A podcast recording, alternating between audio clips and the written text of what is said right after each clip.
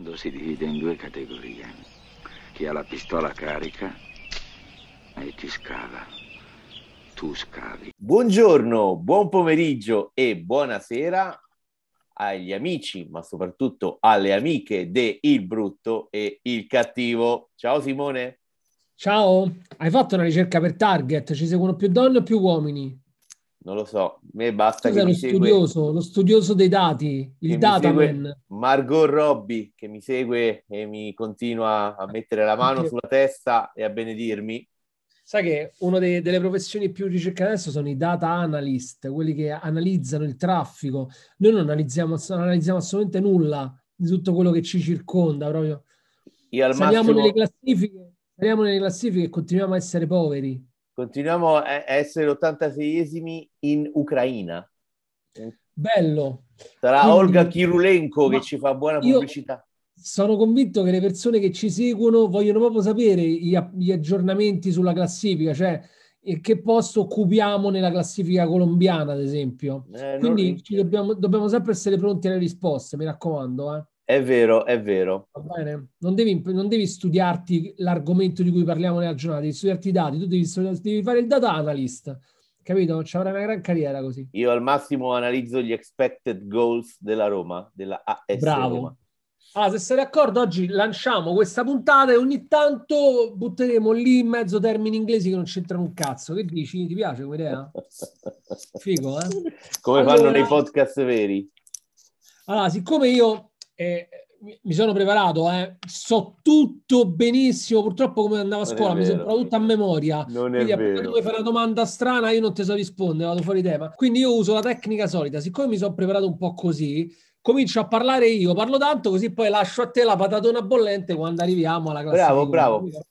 Perché? Perché oggi parliamo della- dei film più attesi di Natale. Allora, siccome abbiamo ricevuto tante, tantissime, siamo stati inondati da mail e messaggi sui social di gente disperata che ci chiedeva ma cosa esce a Natale, cosa cerchiamo di fare, cercare un attimo di, di organizzare le cose, facciamo un attimo un punto della situazione, ci serve un chiarimento, ecco, allora se vi serve un chiarimento non dovete chiedere a noi perché noi siamo più confusionari di voi, però, però siamo bravi e quindi ci siamo impegnati e vi abbiamo tirato fuori la classifica dei 10 film più attesi di Natale, forse perché escono proprio 10 film, mi confermi?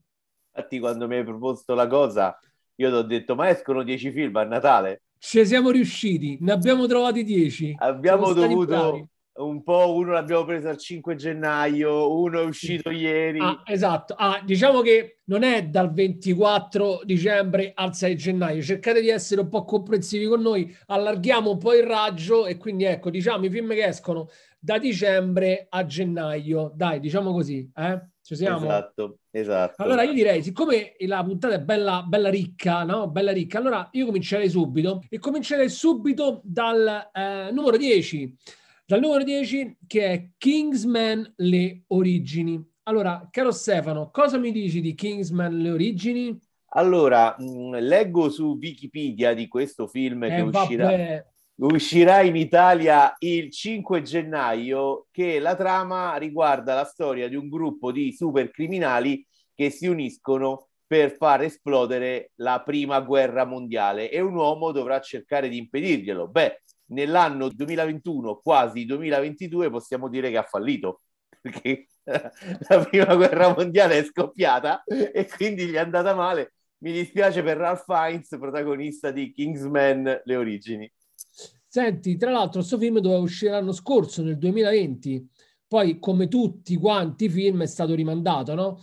Ehm, è, è una, diciamo, è il prequel di una saga che già contava su due film, giusto?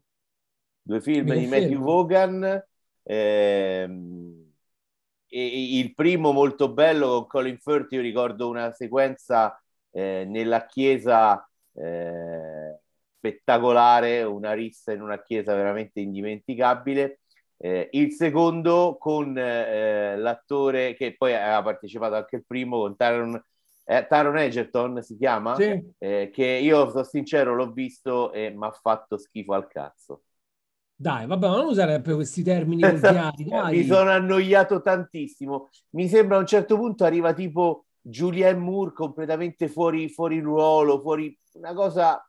Allora, tu ti riferisci a Kingsman Il Cerchio d'Oro, che è un film che è uscito nel 2017, mentre Hakuna, Ma- Kingsman, Kingsman, il primo, Matata. il primo no. film era appunto Kingsman Secret Service che è uscito nel 2014. Se volete fare un recap prima di andare al cinema a vedervi Kingsman le origini, Se proprio potete dovete, farlo vedendo i film su Disney Plus, sono tutti disponibili su Disney Plus. è arrivato il bonifico.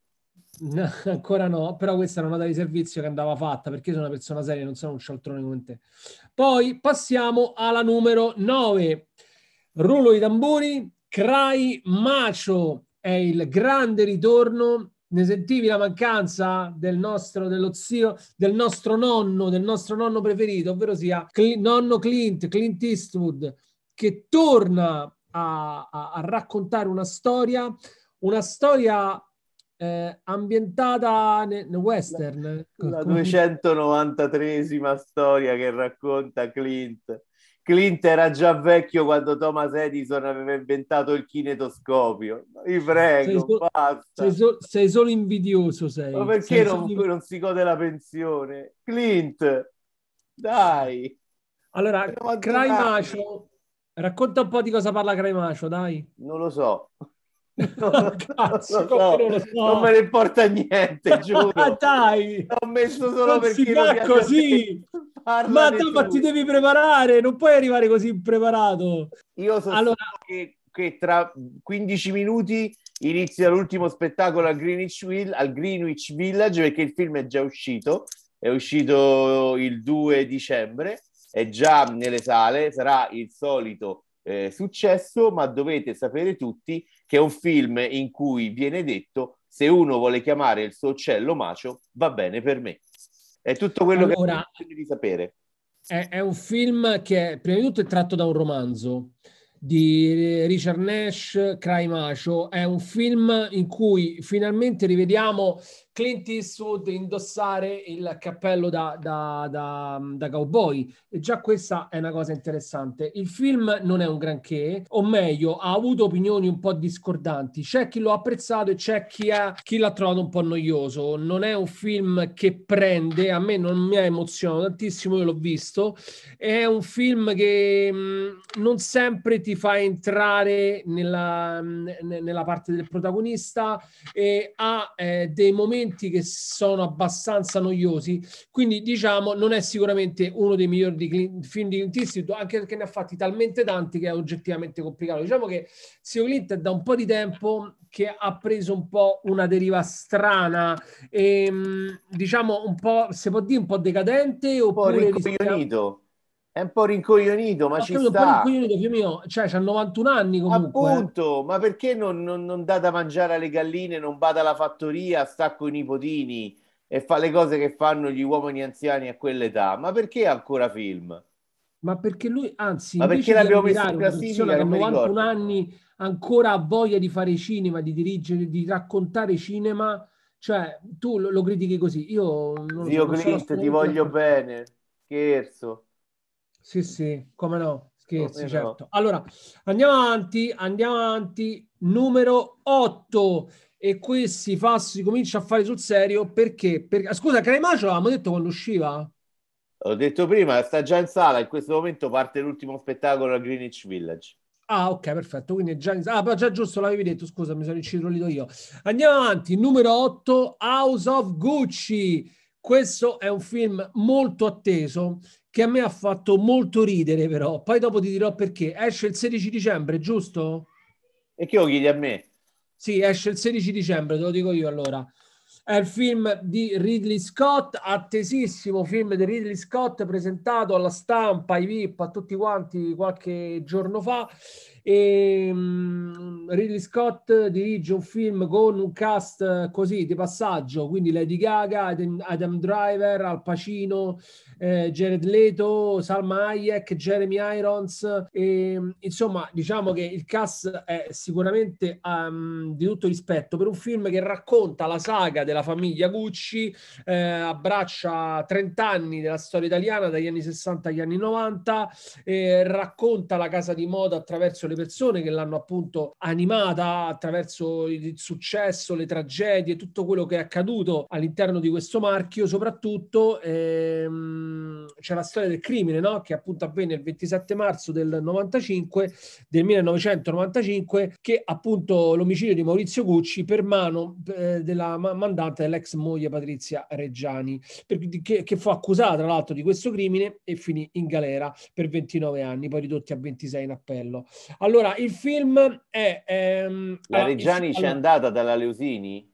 Aspe- no, non c'è, andata. non c'è andata, ok non c'è andata là il film, però dicevo, allora fa molto ridere per un motivo. Ah, allora, diciamo, diciamo prima, si può Perché vedere. fa cagare, dai! Si può vedere. Ne hanno allora, parlato tutti male. L'argomento mi interessa quanto una monografia russa sui carro armati. Quindi c'è proprio la monografia carro armati. da me in assoluto. È però un film che mi ha fatto ridere perché, perché ehm, c'è questa moda che io odio negli americani che è quando devono raccontare un qualcosa di italiano con dei personaggi italiani, loro, se voi lo vedete, lo ascoltate in lingua originale, cominciano le frasi in italiano e poi a un certo punto switchano e le proseguono in inglese. È una cosa che non sopporto, tipo eh, ciao Stefano e poi partono con l'inglese. È una cosa che non sopporto e poi parlano in un inglese parlato molto italianizzato, cioè lo capisci benissimo, non hai bisogno neanche di sottotitoli. E questa è un'altra cosa insopportabile perché ci prendono per dei dementi, non capisco perché. Io, io non sopporto quando mettono le vecchie col fazzolettone nero in testa in tutti no. i film ambientati in Italia. C'è un po' di discriminazione territoriale, lo vogliamo dire? Anche ah, culturale. Squalifichiamogli il campo per due giornate, dai. Bravo, Bravo. Stefano, vedo che c'è un sacco di parlare di House Gucci, ma raccontami un po' alle tue, alle, alla tua attesa. Non no, io dico, hai citato un grande attore, un grandissimo attore che io ho amato alla follia, Al Pacino, ma che è un altro che lavorava in Viaggio sulla Luna di Georges Méliès e che sarebbe il caso che la smetta, perché se poi fa robe come quella porcata su Prime Video che non mi ricordo manco come si intitola, che tu hai visto, di, con, di la verità, confessa, Hunters, come si chiamava? Ah, Ant, Asl, Antler, Hunters. Quello, de, de, de, quello che dava la caccia oh, ai nazisti. Ma no, no, no, quello era bello. Ma che era bello? Oh. Ma dai, ma non è piaciuto manco la mamma del regista, ma stai scherzando? Dai. Oh, a me è piaciuto. Al Pacino in pensione, un altro deve andare in pensione, largo ai giovani, ai giovani, allora, largo a Robert De Niro che allora, è giovane. Allora, posso parlare oppure hai finito? Allora, Io dico solo che se questa è la nostra top 10 siamo nei guai a Natale, eh? perché i primi allora, tre film fanno cagare.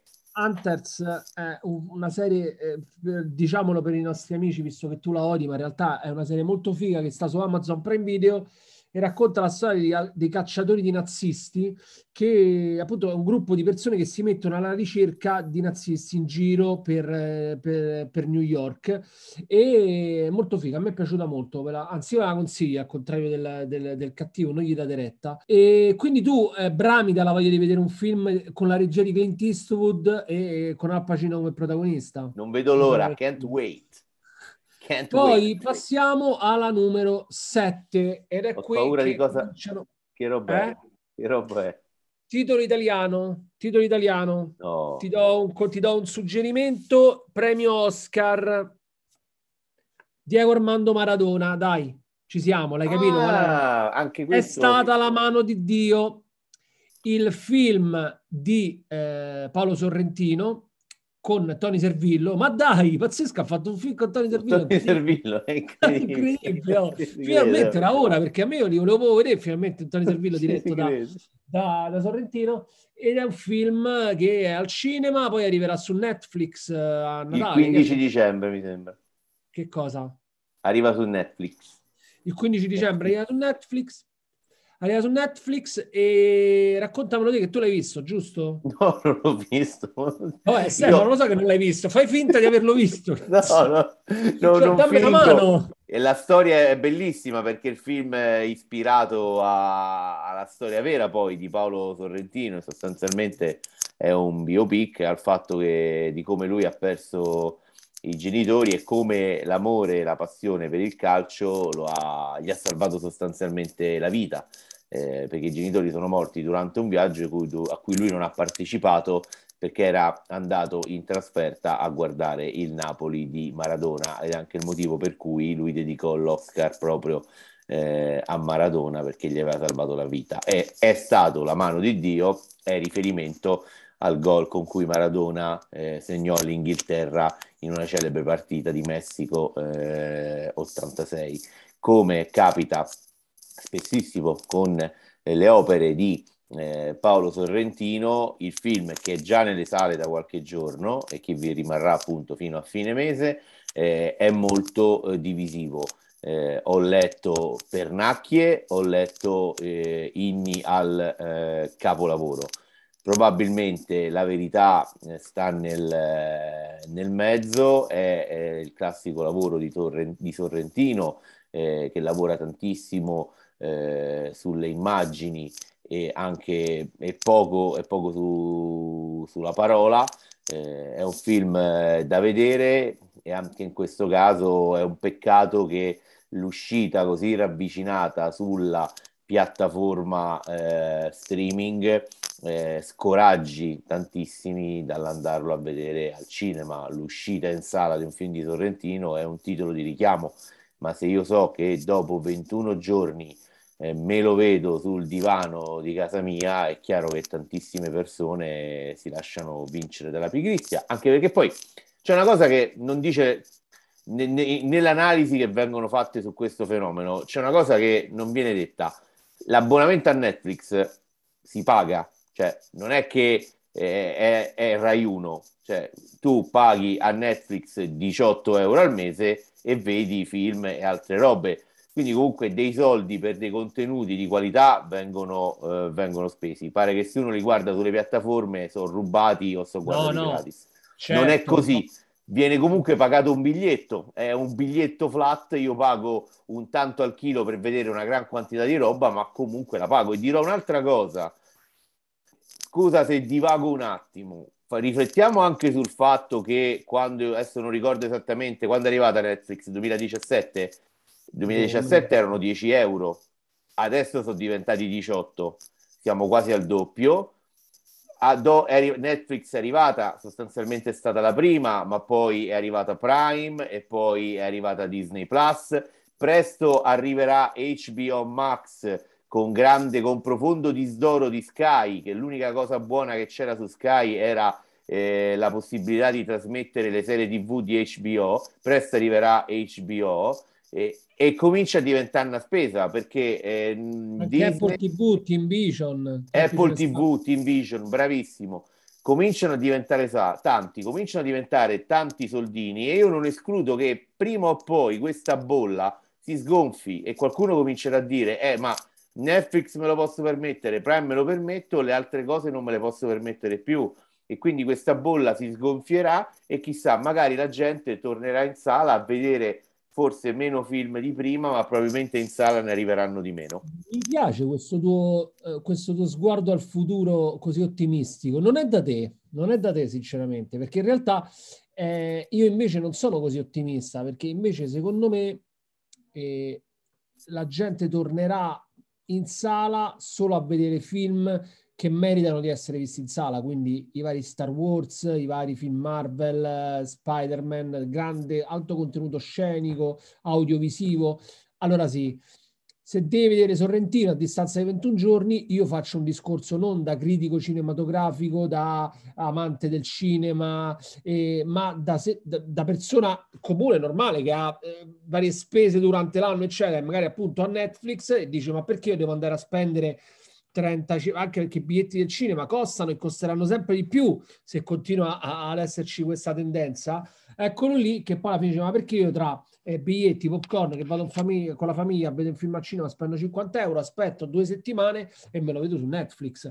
È, è il ragionamento purtroppo è pure giusto, cioè nel senso se tu proprio non, non ami vedere un film sul grande schermo, aspetti e te lo vedi su Netflix. Una volta si aspettava, ti ricordi? Si aspettavano mesi, mesi. prima di vedere un film che finiva in Poi hanno accorciato hanno accorciato la catena per il prima Covid. Fila, Sky prima fila, mi ricordo qualche anno fa. Adesso, ragazzi, cioè, escono in contemporanea. eh. Ma è Cioè, una il strategia anche più- quella, è una strategia Sì. commerciale anche quella, cioè Disney Plus sta puntando su questo.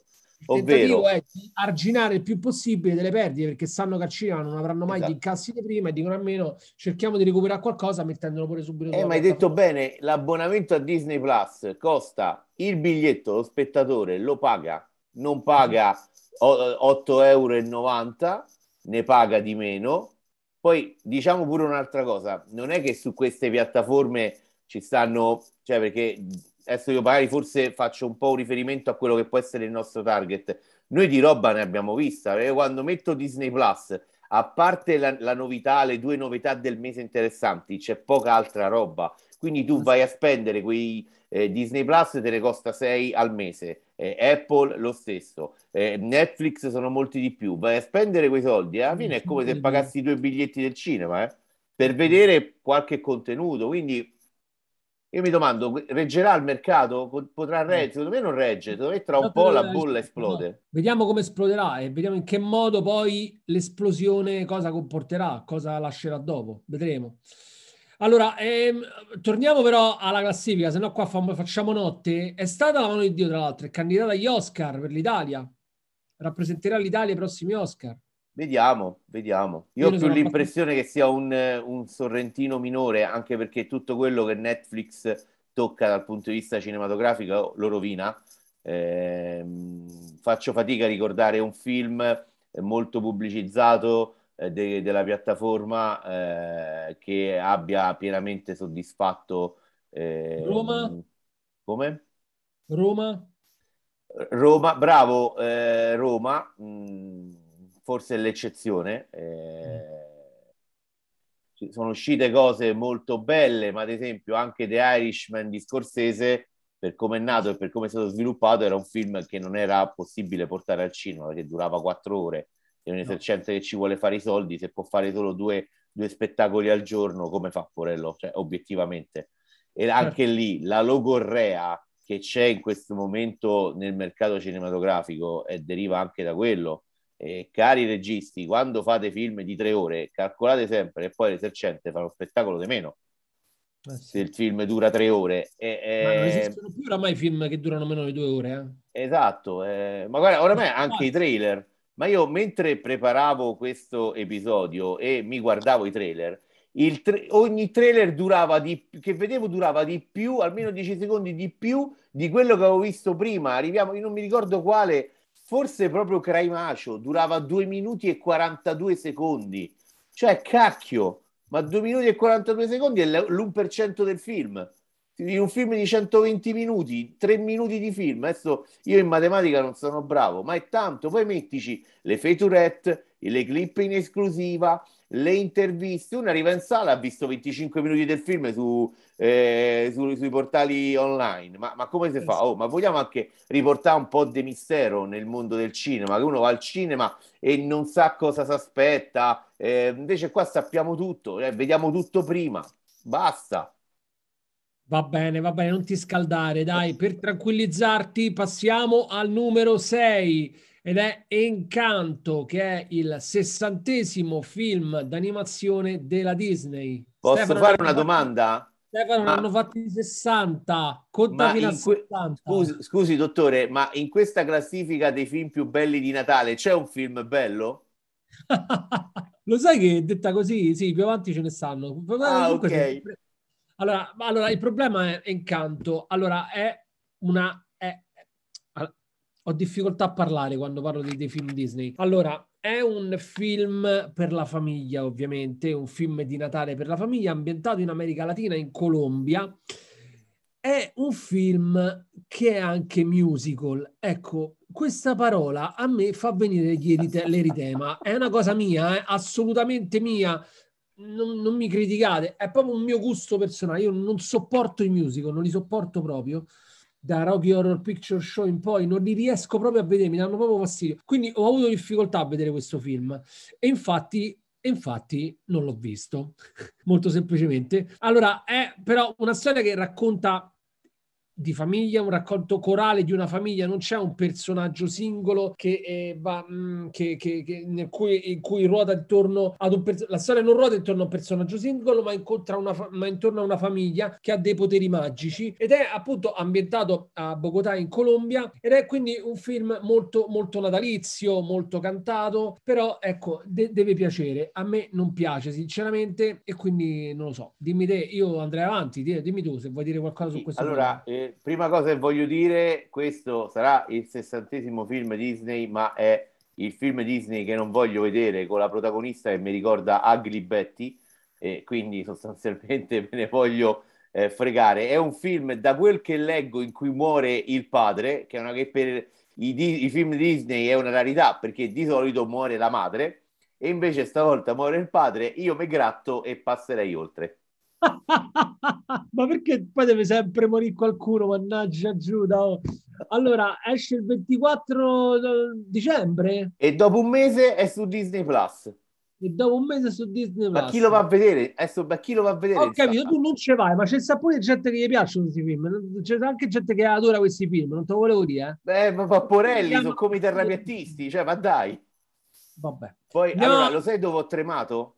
Ho tremato mm. quando ho letto l'ennesimo eh, articolo in cui si dice ah, incanto la Colombia senza pregiudizi. E se penso al lavoro che hanno fatto con Luca, in cui si è detto la stessa cosa, ah, l'Italia rappresentata come mai prima, e invece mi sono ritrovato la Vespa, eh, o spaghetto al pesto, eh, le mamme con i fazzolettoni. Io non ci credo che quella, io non la conosco la Colombia, ma secondo me la Colombia, quella lì è il pregiudizio che un americano ha della Colombia. Devo dire, Luca, il film più sopravvalutato. Fa cagare.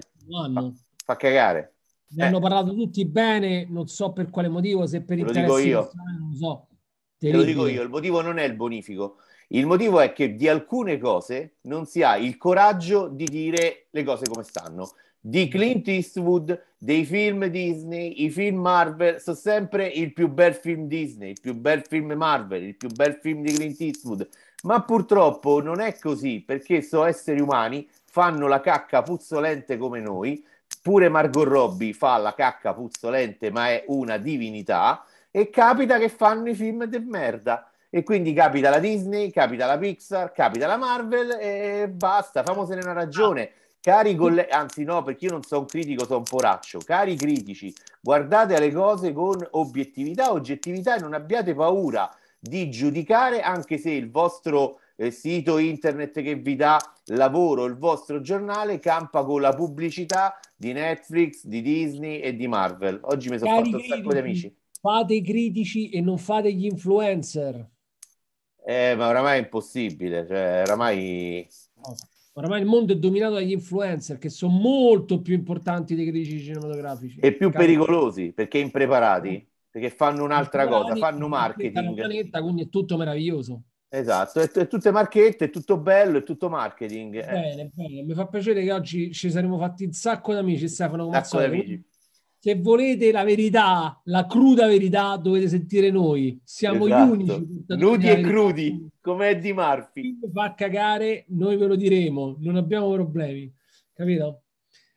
Allora andiamo avanti, siamo arrivati a metà del percorso. Numero 5, Don't Look Up. Oh. Come la vedi questa? Un po' meglio? Don't Look Up con Adam McKee, lo Stanley Kubrick del ventunesimo secolo, lo vogliamo dire? Madonna. Aspetta, scusa, esce in sala l'8 dicembre e su Netflix il 24 dicembre. Calla, mi hanno rovinato pure Adam McKee. Adam McKick ha sbagliato pochissimi film in vita sua, un grande regista di commedie, uno che eh, ha fatto la fortuna di Will Ferrell eh, con eh, Anchorman, eh, con Ricky Bobby, ehm, Fratellastri a 40 anni, I poliziotti di riserva. Devo dire che forse l'unico film che ha sbagliato è Anchorman 2, obiettivamente una palla, ma che poi nel 2015 fu protagonista eh, di, un grande, di una grande rivoluzione. Uscì con questo, La grande scommessa, che era un film che affrontava un tema pesante come la eh, crisi finanziaria con un tono da commedia, sapendo miscelare bene inchieste e risate, facendo pensare, ma facendo anche eh, ridere. Poi ha fatto il film eh, su, eh, sul vicepresidente degli Stati Uniti, eh, Cheney, con Christian Bale ingrassato eh, per l'ennesima volta e ora esce questo film eh, spastosissimo che già si annuncia come la gioia di tutti i complottisti eh, del mondo, i terrapiattisti, quelli che non credono ai media tradizionali, perché la storia di questi due eh, astronomi eh, che interpretati da eh, Leonardo DiCaprio e Jennifer Lawrence. Vi immaginate un, una, ricerca, una studiosa gnocca come Jennifer Lawrence, già è fantascienza.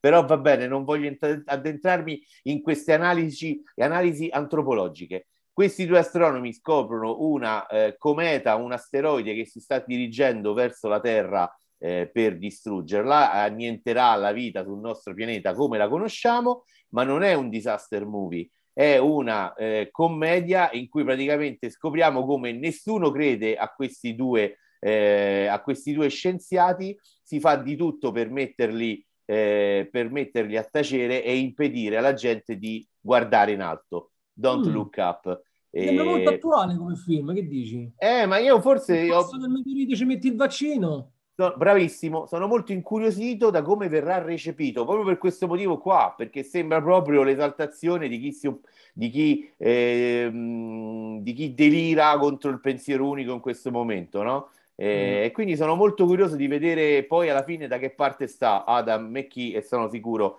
che, non, che starà dalla parte del senso, del senso comune sono... e del senso civico soprattutto. In questo film, oltre a Leonardo DiCaprio e Jennifer Lawrence, eh, c'è anche mh, Timothée Chalamet, c'è anche Ron Perlman, c'è Kate Blanchett, c'è Meryl Streep, insomma il cast è di... C'è Jennifer Lawrence? Jennifer no. Lawrence l'avevi detto? No, lo voglio ridire, c'è Jennifer Lawrence. Ah, vabbè, ho capito. Va. Vabbè, è una commedia comunque, eh, quindi l'hai detto, sì, l'hai detto che non è un disaster movie, quindi insomma si può andare a vedere a Natale. Ma, allora... Ho una domanda, ho una domanda. Eh. Tu hai l'impressione che Di Caprio si faccia crescere la barba solo per nascondere l'ennesimo mento che gli è spuntato sotto il mento? Può essere. Può Vero? essere. Ma lui ha, avrebbe anche i soldi per farsi un tiraggio chirurgico prima del film e farselo togliere dopo, eh? Chi lo sa? E preferisce farsi crescere, crescere, crescere la barba. Eh, può essere. Vabbè, perché tu non lo fai, scusa? No, io no, io sono gonfio. Tu c'hai il pizzetto che nasconde che nasconde niente. Io, io, ovviamente non ho, bisogno, che vuoi fare? non ho bisogno di questi espedienti. Io. Va bene, andiamo avanti. Allora, numero 4, si torna in Italia e si torna prepotentemente in Italia con un grandissimo film molto atteso da un anno, da, da parecchio che si aspetta questo film, Diabolic dei, dei fratelli, dei Manetti Brothers. Miriam allora, Leone con Miriam Leone, con Valerio Massandrea, con Luca Marinelli. Miriam Leone. Ok, con Miriam Leone, con Luca Marinelli, ok, Miriam, e Miriam Leone. Leone. E Miriam Leone, ok, ho capito Stefano, va bene. È come dici tu. Allora, ehm, racconta un po' il film, Stefano. E che racconti? Diabolic lo conoscono Danno, cioè, tutti. Che raccontiamo, se sa. Che racconti? Sì. Vabbè, Diabolic lo conoscono tutti. Esce quando? Il 16? Vero? Tanto racconta ora, ora diciamo con No, non c'è niente da raccontare, è l'ennesimo, il secondo o il terzo, non ricordo bene, eh, adattamento, credo il secondo, ce n'era stato un altro negli anni 60, un adattamento che avviene ehm, sotto l'egida della casa editrice di Diabolic, eh, è un film molto atteso eh, per quello che i Manetti Bros hanno sempre saputo fare, ovvero miscelare la cultura pop eh, italica con un certo gusto per il cinema di genere. È un modo di fare cinema che a me non piace. Eh, a me Amore e Malavita, di cui tutti si sono sdilinguiti, a me non è piaciuto, però se gusti dei cocci e so ca- cavoli era un po' musical, era un po' musical. Era, ecco, bravo, forse perché era un po' musical. Però allora, insomma, Luca Marinelli che fa Diabolic, eh, insomma, è da, è da vedere, dai esce il uh, dunque inizialmente era previsto per il 31 dicembre lo hanno anticipato al 16 dicembre. È perché hanno capito che se non pigliano quelli che vanno a Santo Stefano al cinema perché si sono stufati di magnà non, non riescono a fare soldi. E questa è la grande lezione del cinepanettone la grande tradizione italica la grande lezione italica del cinepanettone. Il film che mette d'accordo tutti, deve essere un film de merda, livello meno 3, così tutti, dallo zio matto alla nonna che ha l'apparecchio acustico rotto, lo possono andare a vedere. La grande lezione italica, che grande paese siamo. Senti, zio Matto, andiamo avanti, entriamo nel podio. Allora, allora terza posizione, terza posizione, uscirà il 15 dicembre ed è Spider-Man No Way Home. Allora, ah si torna a parlare di Spider-Man, si torna a raccontare, ci stanno un sacco di multiversi dentro questo film, tanti tanti multiversi, personaggi che ritornano, si parla di un ritorno degli altri Spider-Man, Tobey Maguire e Andrew Garfield, ci saranno un filotto dei cattivi, da Electro, Lizard, di tutto di più, Jamie Foxx, sarà un, un un gran casino, ci sarà il Doctor Strange, insomma diciamo che il film è, è, è molto atteso ovviamente perché ehm, creerà delle situazioni inerenti alla trama che creeranno dei multiversi che potrebbero aprire nuovi orizzonti al Marvel Cinematic Universe. Eh, Vai Stefano Sfogati, lo so. Finalmente lo so. Sta, sta fase 4 del Marvel Cinematic Universe si spera eh, che entri nel vivo perché Black Widow era un film di necrofilia su un personaggio morto e Io ambientato nel, nel, 2013, non mi ricordo, nel passato. Eh, Shang-Chi non ha detto nulla di nuovo. Be- ah, bello, non abbiamo parlato perché tu non hai voluto. Tu, bello. Marvel e Disney, è stato Zizzari che non ha voluto fare la puntata allora... su Shang-Chi, che mi è piaciuto un sacco. Quindi allora, noi abbiamo parlato abbiamo parlato di tutti i film Marvel, se ne siamo parlati tutti, abbiamo saltato l'unico film Marvel che forse meritava una, esatto. una, una puntata a parte, vero? Un film bello che ha detto dal punto di vista stilistico delle cose nuove, eh, con degli innesti pure di fantasy. Eh, io l'unica critica che mi sento di fare a Shang-Chi è che purtroppo l'attore protagonista eh, ha il carisma di una tartaruga assonnata. Eh, Posso? Vai. No, volevo dire, noi avevamo detto, no, quando abbiamo visto Eternals, dicevano tutti che Eternals era il film Marvel meno Marvel di tutti. Secondo me è Shang-Chi il film Marvel Benissimo, meno Marvel sono d'accordo. Ed è, Vero? ed è riuscito comunque a intrattenere, perché è divertente, l'azione intratten- è, è, intrattiene, hanno coniugato il cinecomic con le arti marziali eh, orientali, eh, a me è piaciuto tanto, però diciamolo, dal punto di vista del portare avanti la storia orizzontale del Marvel Cinematic Universe ha detto veramente poco, ha introdotto un personaggio nuovo. Poi c'è stato The Eternals, che anche quello da quel punto di vista ha detto poco, ci ha presentato eh, questo gruppo eh, di personaggi in cui tra l'altro una cosa che mi dovrebbero spiegare è perché tu in quel gruppo di attori uno aveva carisma, personalità e anche le doti per fare un film d'azione, ovvero Angelina Jolie e l'hai tenuta tre quarti di film ferma, immobile e muta. Io mh, questa cosa la dovrò spiegare, se a me mi invitassero ai junket, e come fanno con altri che fanno le domandine fesse, io chiederei, ma perché tenere Angelina, in, Angelina Jolie in un angolo? Nessuno tiene Angelina Jolie in un angolo. È per quello che non ti invitano. Esatto, non continueranno a invitarmi mai, ma chi se ne frega. Allora, la mia libertà non si compra, ricordatevelo. Stefano, quante fasi Marvel dovremo ancora commentare secondo te? Eh, non lo so. Mia figlia parlerà della fase Marvel 72. Allora, con questa crisi del cinema, secondo me ci saranno un sacco ancora di fasi da, da, da, da subirci. Chiediamo solo una cosa: noi ci subiamo pure 45 fasi Marvel, staremo qua nel 2070, non ci arriviamo, vabbè, sono troppo ottimista, nel 2040 forse se ci arriviamo vivi a parlare della sedicesima fase Marvel, però noi vi chiediamo solo una cosa, Restored eh, Snyderverse, vi prego, fateci almeno la seconda parte della Justice League, vi prego. Facciamo un baratto.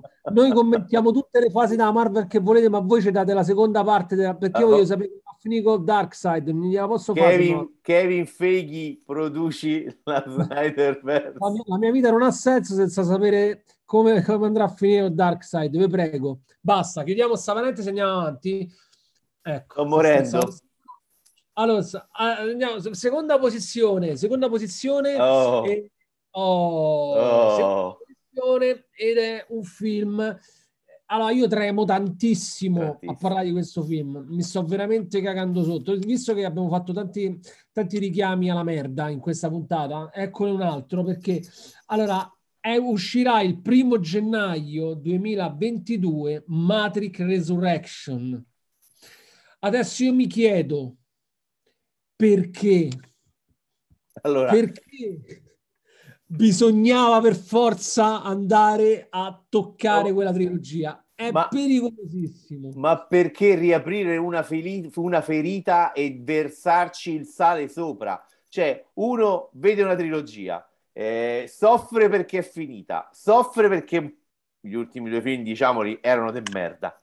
Soffri, devi dire, addu- devi dire un addio sofferto a dei personaggi che hai amato e mo decidono di riaprire la ferita, di fare un altro film de merda, sicuro, perché è quello che succede. Non solo, ma allora, ti posso dire una cosa? Scusa, sono un fiume in piena. Parla tu e poi ti dico sta cosa io, dai. Allora, io il mio timore è che eh, sia un remake del primo, Bravissimo, l'hai detto. fatto peggio, Bravissimo, l'hai con detto. meno cuore, e quindi rimpiangeremo gli altri due che noi pensavamo erano cacche, in realtà forse erano, cioè li rimpiangeremo poi vedendo questo. Io spero di no, eh. Allora, io metto le mani avanti perché io sono un fan di Matrix, quindi metto le mani, ho paura, ho paurissima. Io ho paurissima di questa scelta della Warner Bros. Spero abbiano fatto bene i calcoli e abbiano tirato fuori un bel film. Io ho tanti dubbi, tantissimi dubbi che possa venire bene questo film perché so talmente tanto, ho talmente tanto amato il primo che è veramente io ritorno alla domanda perché ecco perché azzardare usare quello che era meglio non osare fare dai di, di, di la tua Perché guardando il lunghissimo trailer, anche qui di Matrix. Resurrections, allora, la pillola rossa, la pillola blu, il bianconiglio, il libro d'Alice nel Paese delle Meraviglie, c'è il Morpheus 2.0 ringiovanito, più bello e più figo, c'è l'allenamento alle arti marziali, c'è la scena nella stazione della metropolitana, c'è la, c'è la, la scena in cui Trinity e Neo affrontano un esercito nell'atrio di un grattacielo, c'è la scena con l'elicottero, insomma ci sono tutti i momenti salienti del primo Matrix, soltanto più grossi e aggiornati al 2021. E siccome ne abbiamo di esempi di questa cosa, ovvero di nuove trilogie che iniziano facendo il remake del film originario, e dico due titoli su tutto, Il risveglio della forza e quest'ultimo Ghostbusters Legacy, che è un rifacimento del Ghostbusters dell'84, aggiornato, riammodernato. E io dico, ma perché mi devi raccontare la stessa storia, solo più grossa? Oltretutto andando, ripeto, a riaprire una ferita che io pensavo di avere chiuso, un dolore che credevo di aver messo in un cassetto, avevo la cicatrice che mi ricordava di aver tanto sofferto. Perché? primo gennaio 2022 avrà una risposta anche alla nostra domanda appunto perché staremo a vedere allora chiudiamo questa puntata con la numero uno con il film più atteso attenzione non da noi il film più atteso in generale, quello che ha creato più hype. Quello che ha creato più hype, vedi qua ho usato il termine inglese perché lo avevo preannunciato, è West Side Story. Allora uscirà il Spielberg. 23, il 23 dicembre, torna, a proposito di grandi ritorni, torna zio Steven, zio Steven Spielberg che torna con il remake del celebre musical poi diventato film di Broadway. Musical appunto. E qua torniamo al discorso precedente. Io non so se lo vedrò. Allora è un film enorme enorme sotto tutti i punti di vista è un allora le recensioni sono entusiaste cioè ho letto Un delle trionfo. recensioni È Un, un, trionfo, trionfo. quasi unanime quindi ragazzi se vi piacciono i musical ma poi se non vi piacciono i musical io ma a parte gli scherzi adesso tornando a fare un attimo seri io lo andrò a vedere questo film quando uscirà al cinema perché comunque Spielberg merita sempre di, di essere visto e, ehm, allora è un film che è un remake è un doveroso omaggio a West Side Story originale, un doveroso omaggio alla New York e alla città di New York, è però un film rinfrescato, quindi è un, è un remake ringiovanito. La storia segue l'originale fino a un certo punto, diciamo, un po' cambia. Steven Spielberg ci ha messo un anno solo a trovare il cast giusto, un cast in cui i portoricani del film vengono interpretati solo da latini, cast giovani, molti sono anche mi, mi, pare proprio alle prime armi. Quindi, diciamo, è una scelta coraggiosa da parte di Steven Spielberg, però viste le reaction entusiaste, io mi sento di dire, vado abbastanza sicuro al cinema, secondo me sarà veramente un bel film. Se non mi addormenterò, visto che i musical mi fanno questo effetto, cioè mi fanno questo effetto i film d'azione, figura dei musical, vedremo. Però vabbè, questo è un problema mio che non, non, interessa a nessuno. Tu hai da dire qualcosa su questo film, Stefano? Che io farò la dose booster del vaccino solo per andare in tutta tranquillità a vedere il West Side Story del più grande regista che c'è in questo momento, l'uomo che ha alimentato i nostri sogni, i nostri incubi, le nostre ah. speranze, i nostri cuori, eh, che ci ha dato un po' di gioia eh, quando magari nella nostra vita c'erano i momenti bui e che ci ha dato il buio per farci riflettere su tante cose che non andavano. Cioè, come si fa a, a non amare Steven Spielberg? Cioè, se non amate Steven Spielberg, toglietemi l'amicizia su Facebook, non ascoltate più sto podcast perché non siete figli di Maria e non siete figli ma di sì, Gesù e tantomeno ma... figli di Spielbergo. Ma tanto noi abbiamo migliaia di ascoltatori. Migliaia, chi, chi, non abbiamo bisogno di voi. Esatto, non abbiamo più bisogno di Steven Spielberg. livello di fama che non ce ne frega più niente di voi. Chi e... di voi di Steven Spielberg? Mi fa piacere che ti sei già scordato di Christopher Nolan, quindi.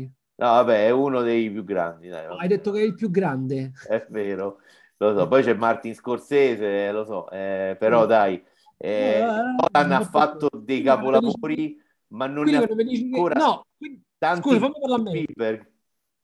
Quindi quando dici che io sono uno, un tuo caro amico, quindi eh, mi tratti come Nolan, quindi ci devo credere, insomma. Sei una persona coerente, quindi mi fa piacere, dai, ok. Ti voglio bene come Steven Spielberg. Senti, allora io, vabbè, abbiamo finito quindi, abbiamo fatto questa classifica dei film natalizi. Quanti se ne salvano? Allora, prima Uno. di tutto, diciamo, 7 su 10 durano almeno due ore e mezza, con picchi di tre ore. Si Spielberg due ore e mezza, ma ci vuole una vita per vederli tutti. Due ore e mezza la media. Poi si abbassa un po' grazie a e Diabolic, grazie a Cry Macio, il tuo tanto recuperato Cry Macio, intanto lui che dura un'ora e mezza. Eh, perché gliela fa Eastwood, capito? Infatti è rimasto ai film che faceva lui una volta, probabilmente non, non, non gli hanno ancora detto che i film mosso scavallano le due ore, quindi meno male, meno, non glielo dite mai continuiamo così e quindi niente, pure Don't Look Up pure dura 2 ore e 40, cioè una tragedia proprio. Durano tutti in sacco, quindi vabbè, armatevi di tanta pazienza, godiamoci i film al cinema, andiamo al cinema a Natale innanzitutto. Vi abbiamo dato alcuni spunti, no alcuni, abbiamo tutti i film che escono a Natale, quindi scegliete quello che vi piace di più, andatelo a vedere al cinema, anche se poi esce dopo due settimane sulle piattaforme, non vi fate influenzare da noi, andatelo a vedere sul grande schermo perché comunque il cinema merita comunque, un film merita comunque sempre di essere, di essere visto sul grande schermo. E ehm, Stefano, vuoi aggiungere qualcosa? Sì, aggiungo una cosa, scusa, parlo da solo, mi faccio le domande e mi rispondo da solo. La settimana prossima, eh, forse pure prima, noi siamo un po' così, non si sa quando andremo online nella prossima puntata, può succedere in qualsiasi momento, parleremo parleremo invece delle serie TV più attese del, da, a Natale, giusto? Quindi esatto. che potete vedere sulle piattaforme. Quindi, eh, insomma, abbiamo fatto la classificona, le 10 film più attesi. A breve ci sarà un'altra puntata con la classificazione delle serie TV più attese che potrete venire a vedere a Natale, sempre da, tra dicembre e gennaio. Cercare di essere un po' ampi pure nelle vedute, insomma, non soltanto proprio nelle vacanze natalizie. Seguiteci sui nostri social, mettete like alla nostra pagina Facebook condividete la puntata su WhatsApp o su Telegram, soprattutto insultateci. Eh, ringraziamo eh, gli amici, ma soprattutto le amiche che ci scrivono mh, mm, sostenendoci e facendoci i complimenti eh, per, per il podcast. Vi vogliamo bene. Simone, voglio bene anche a te e a presto con il brutto e il cattivo. Dico... La, prossima, la prossima dura almeno due ore e mezza. Eh? Almeno, dobbiamo, almeno. Dobbiamo. Almeno. Ciao. Ciao.